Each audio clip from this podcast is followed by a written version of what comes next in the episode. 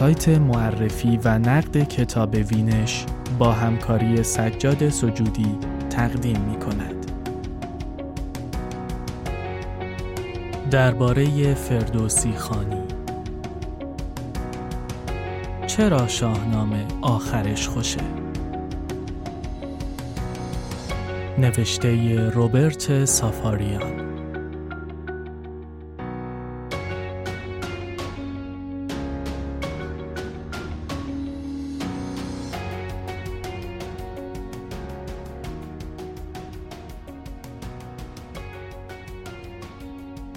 در پایان ماه گذشته 179 مین و آخرین قسمت پادکست فردوسی خانی قسمت مرگ یزدگرد هم منتشر شد و کار بزرگ امیر خادم استاد جوان ادبیات تطبیقی به پایان رسید.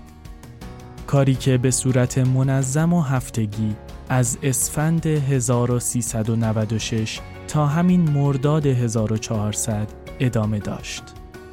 در هر قسمت پادکست خادم ابیات شاهنامه را برای شنونده می‌خواند و بین بخش های نسبتاً طولانی اصل متن شاهنامه توضیحاتی درباره اتفاقات و معنی کلمات و یادآوری حضور شخصیت ها در قسمت های دیگر و گاهی تفسیر ارائه می کرد. طوری که شنونده هم اصل متن شاهنامه را تجربه می کند و هم با فهمیدن ماجراها جلو می رود تا خسته نشود و خواندن را نیمه کاره رها نکند. یک کار فرهنگی آرام و بدون جنجال.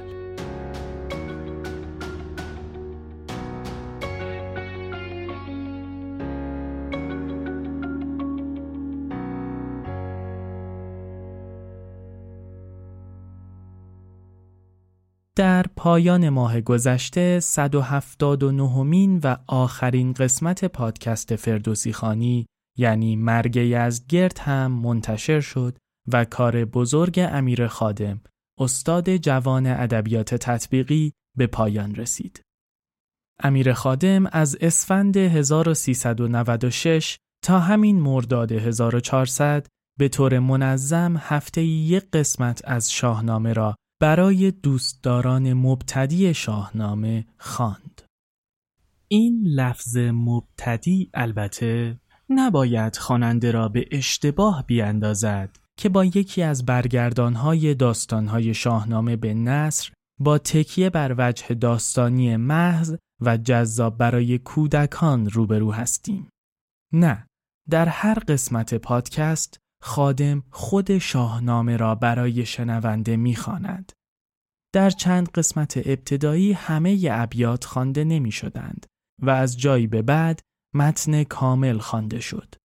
و بین بخش های نسبتا طولانی اصل متن شاهنامه توضیحاتی درباره اتفاقات و معنی کلمات و یادآوری حضور شخصیت ها در قسمت های دیگر و گاهی تفسیر ارائه می کند.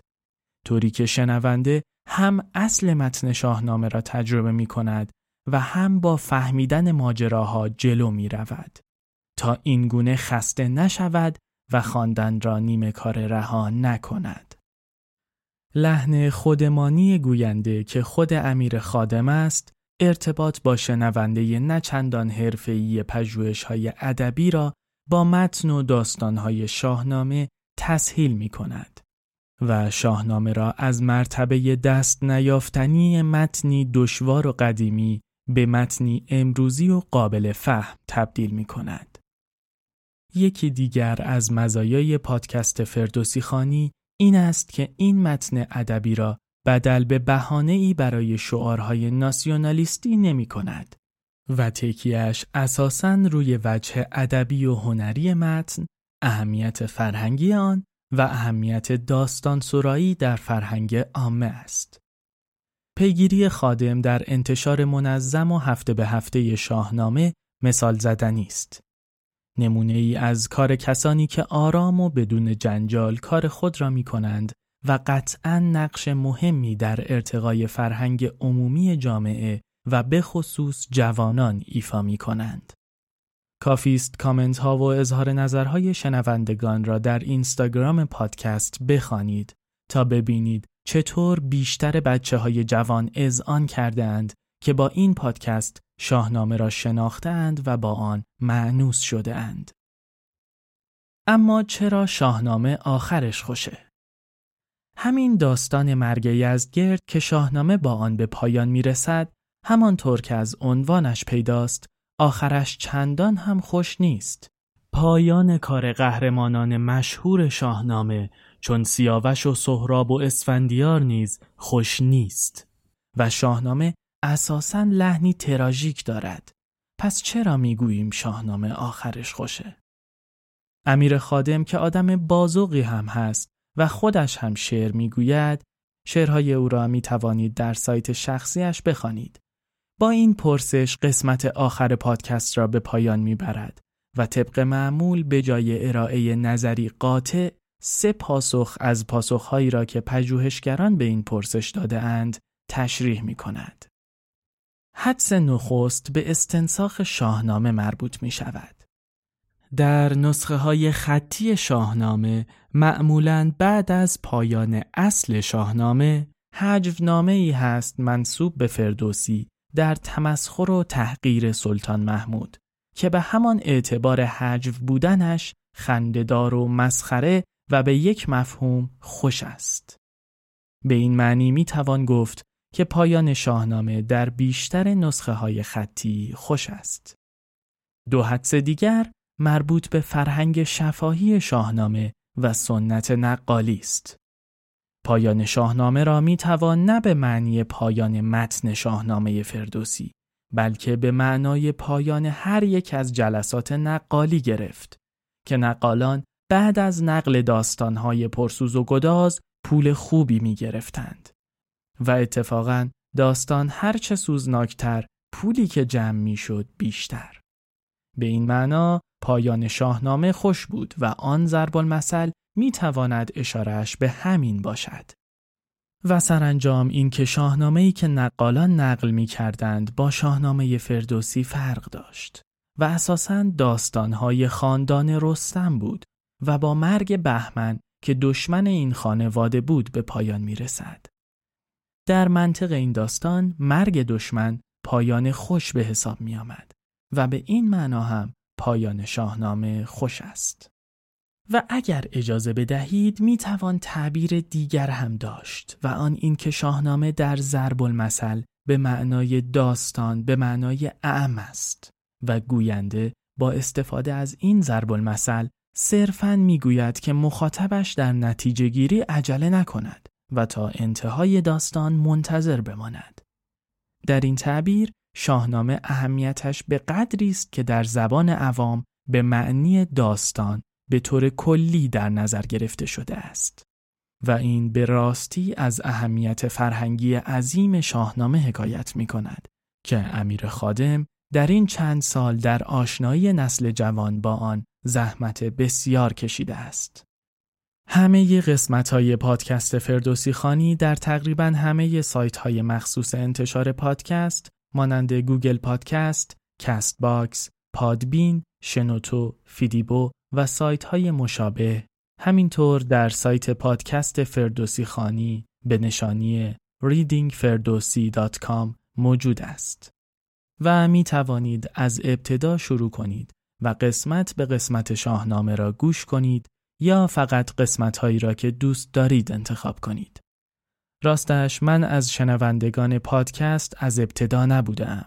شاید حدود یک سال پیش از وجود این پادکست اطلاع پیدا کردم و تا حالا قسمت هایی را که برایم جالب تر بوده اند شنیده ام و حقیقتا بهره بردم و در مجموع شناختم از شاهنامه و اهمیت آن در فرهنگ و ادب فارسی خیلی بیشتر شده است. هرچند طبیعتا خود را هنوز دوستدار مبتدی شاهنامه می‌دانم.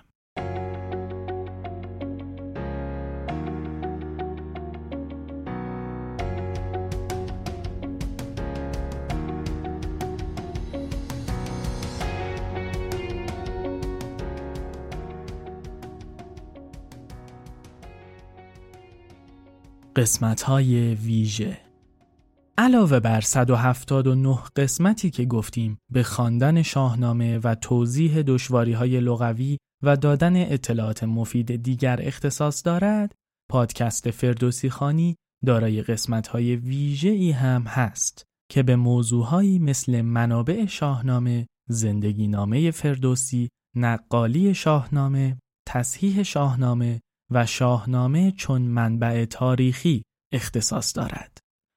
شخصا مشتری جدی این قسمت های ویژه بودم و شاهد این که خادم چطور مسائل دشوار نظری را به زبانی بسیار ساده در این قسمت ها تشریح می کند و شنونده را به اندیشیدن در این باره برمیانگیزد.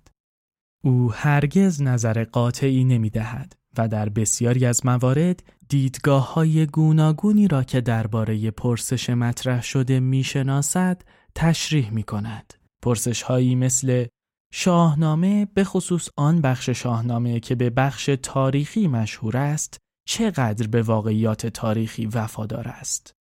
توران کجاست؟ اگر توران سرزمین ترک هاست پس چرا اسمهای تورانیان همه اسمهای ایرانی است؟ پیران، فریگیس یا همان فرنگیس و غیره. قدیمی ترین نسخه شاهنامه مال چه تاریخی است؟ تصحیح های مختلف شاهنامه چه فرقی با هم دارند و کدامشان بهتر است؟ ژول، مسکو یا دیگر تصحیحات؟ اصلا تصحیح یعنی چه؟ مصحح چه کار می کند؟ چقدر دست می‌برد در اصل متن و آیا با دست بردن در آن اصالتش را از بین نمی‌برد؟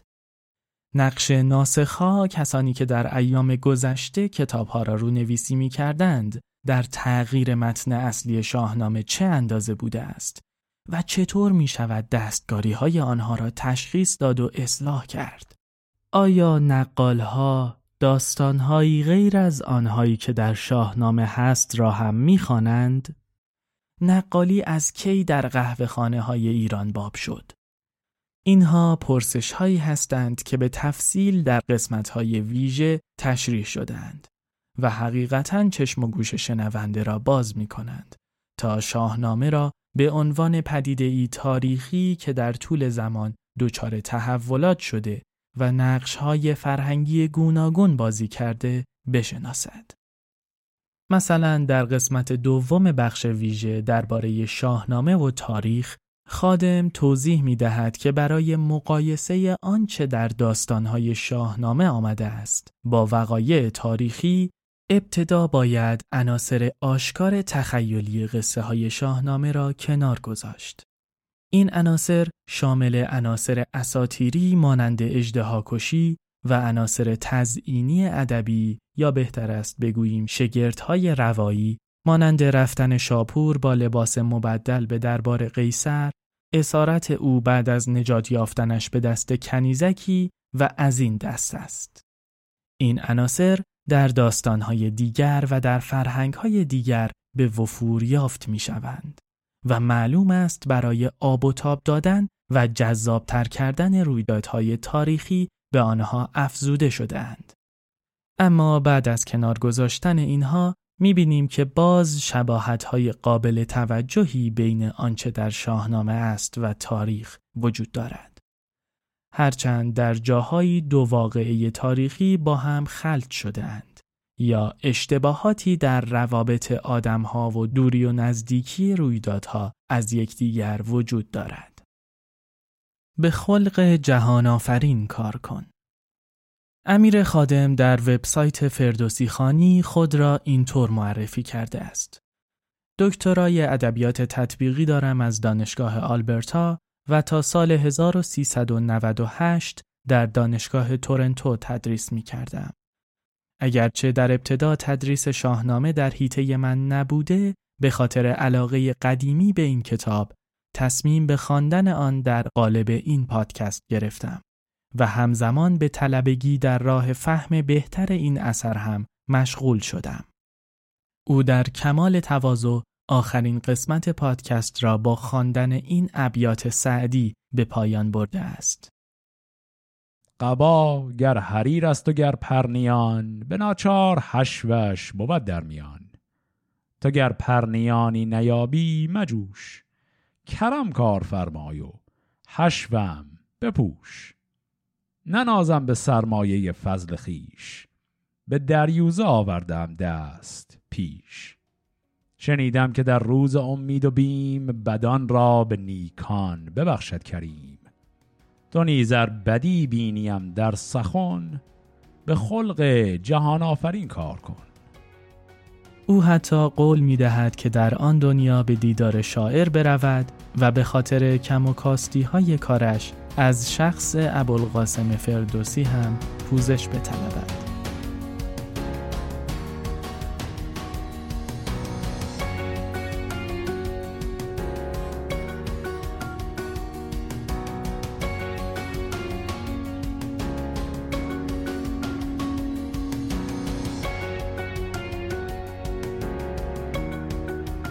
درباره فردوسی خانی.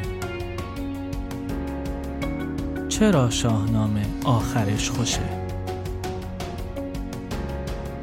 نوشته روبرت سافاریان.